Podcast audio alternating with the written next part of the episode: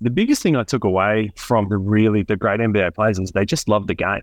They absolutely love basketball, and it's crazy. You'll see as much basketball as you play, you'll get on a bus after a game, and they'll be watching other games, and they're just so passionate about that particular game. And I think to to really um, be the difference between the good player and the amazing player is they just they just fall in love with the sport, whatever that sport is. Hello and welcome to the Prepare Like a Pro podcast. Make sure if you haven't already to subscribe to my YouTube channel to receive a notification and never miss a live interview. I hope you enjoyed this interview and please share with a friend or a teammate that you think will value this episode. Let's go. From a programming point of view, like exercise selection with, like you said, seven foot athletes, uh, that's yeah. individual.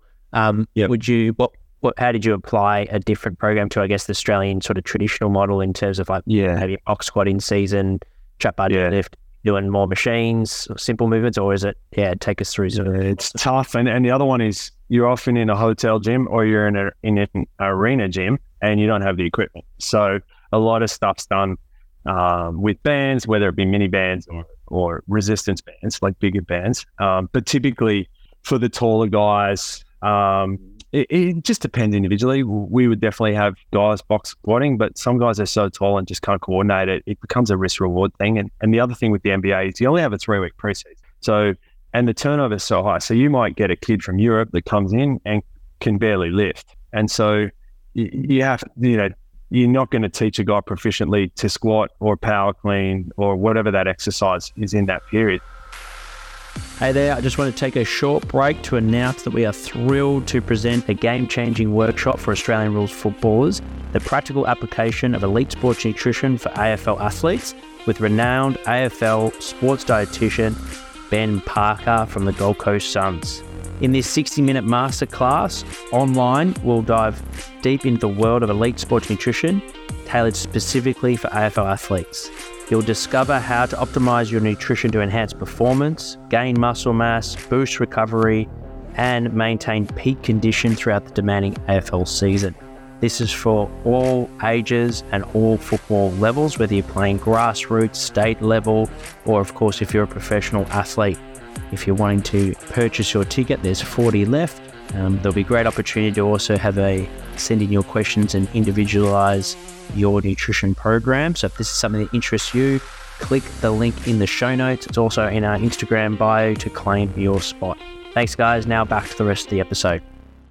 Something you mentioned earlier is how often uh, jobs are sort of um, uh, successful applicants come through inner networks rather than sort of publicly advertised like in under, yeah. other industries. Uh, how yes. how common is it for Australians? You mentioned Lachlan Penfold that worked Golden State Warriors, yes. obviously yourself, but how yeah. how many Australian coaches are sort of working in the NBA over the last sort of decade?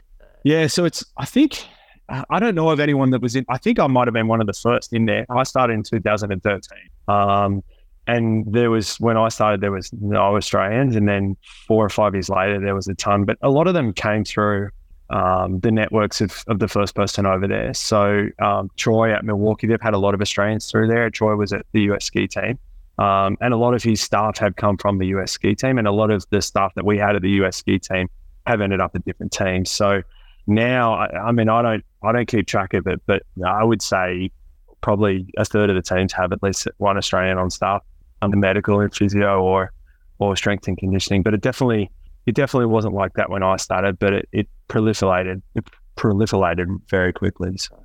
In terms of demand on Australian edition coach working in the NBA, uh, you mentioned mm. something that sprung out to me in terms of like seven games in ten yeah. days in six cities. Yeah. There's not a lot of life outside of basketball. Yeah. Like with that with that going on, it's a real bubble.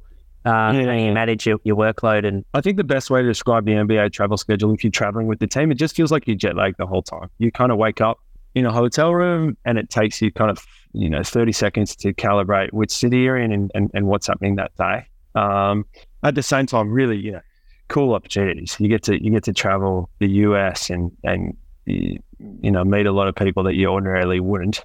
Um, but the other thing is for us, we would play we would we went to the final for four straight years against Golden State, and then you think you just when you're ready for a break, it doesn't come because the draft is three days later. So all of a sudden you've got to do all these workouts for all the draft kids that are coming in, and then summer league hits you a week later, and you've got to go to Vegas for two weeks, and then I worked with one of our players over the summer, so I just traveled wherever he went. So we'd be in LA or we'd be in the Hamptons or, and then so it is very demanding, and it was tough for me because I had three young kids at the time. Um, yeah, wow. and so it's it's a very hard thing, and, and part of the reason that well, the, the the reason that I left the job in the end is I just couldn't I couldn't maintain family life and that life. I was I was just missing too much of, of my family's life. And you need the biggest trait I could say for someone working in the NBA or, or working in a sport that has that demand is you have to have a personality that is durable and is consistent. You can't you can't be up and down. It just does it just doesn't fly in those. You've got a small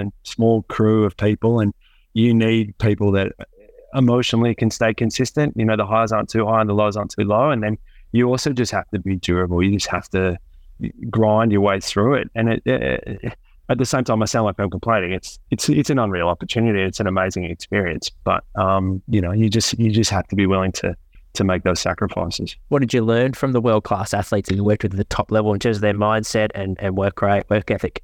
Yeah, I think look, uh, I was lucky. We had we had some unbelievable athletes. I think I think the biggest the biggest thing I took away from the really the great NBA players is they just love the game. They absolutely love basketball, and it's crazy. You'll see as much basketball as you play, you'll get on a bus after a game, and they'll be watching other games, and they're just so passionate about that particular game. And I think to to really um, be the difference between the good player and the amazing player is they just they just fall in love with the sport, whatever that sport is. Um, and, and and that's something I've seen in every sport that I've worked with. And the other thing that I think the really great athletes have to fall in love with training as well, because the reality is to get great, you have to embrace strength training and conditioning training, and you have to be passionate about that. So, uh, amongst the really amazing athletes that I've been lucky enough to work with across a range of different sports over the years, I could barely think of any that just don't love training and and are really consistent with their training, not just their sport, but actual the physical training. What, what do you believe yeah. are important skills for strength conditioning coaches or physiotherapists in a rehab role working with long term uh, injury? Yeah, I think I think the best piece of advice I ever got was from Bill Knowles, who's an athletic trainer. He does a lot of the ACLs, a lot of um, a lot of the AFL rugby league players have gone out to see him, and he told me um, because he'd, he'd, worked with, with one of the skiers that I worked in the US. He said the most important thing in rehab is to get them to bed tired. And that resonated with me because too often, you know, someone's someone comes in and have hurt themselves and, and the reality is for a professional athlete, that's that's their that's that's what their career is. That's what they're passionate about. That's what they want to do. That's where their money comes from. And all of a sudden that's in jeopardy or that's taken away from them. And it can be a pretty lonely and dark place, um, even if you're on a team, because it's sometimes in a team, it's even worse because you see everyone doing what you want to do and, and you're not able to do it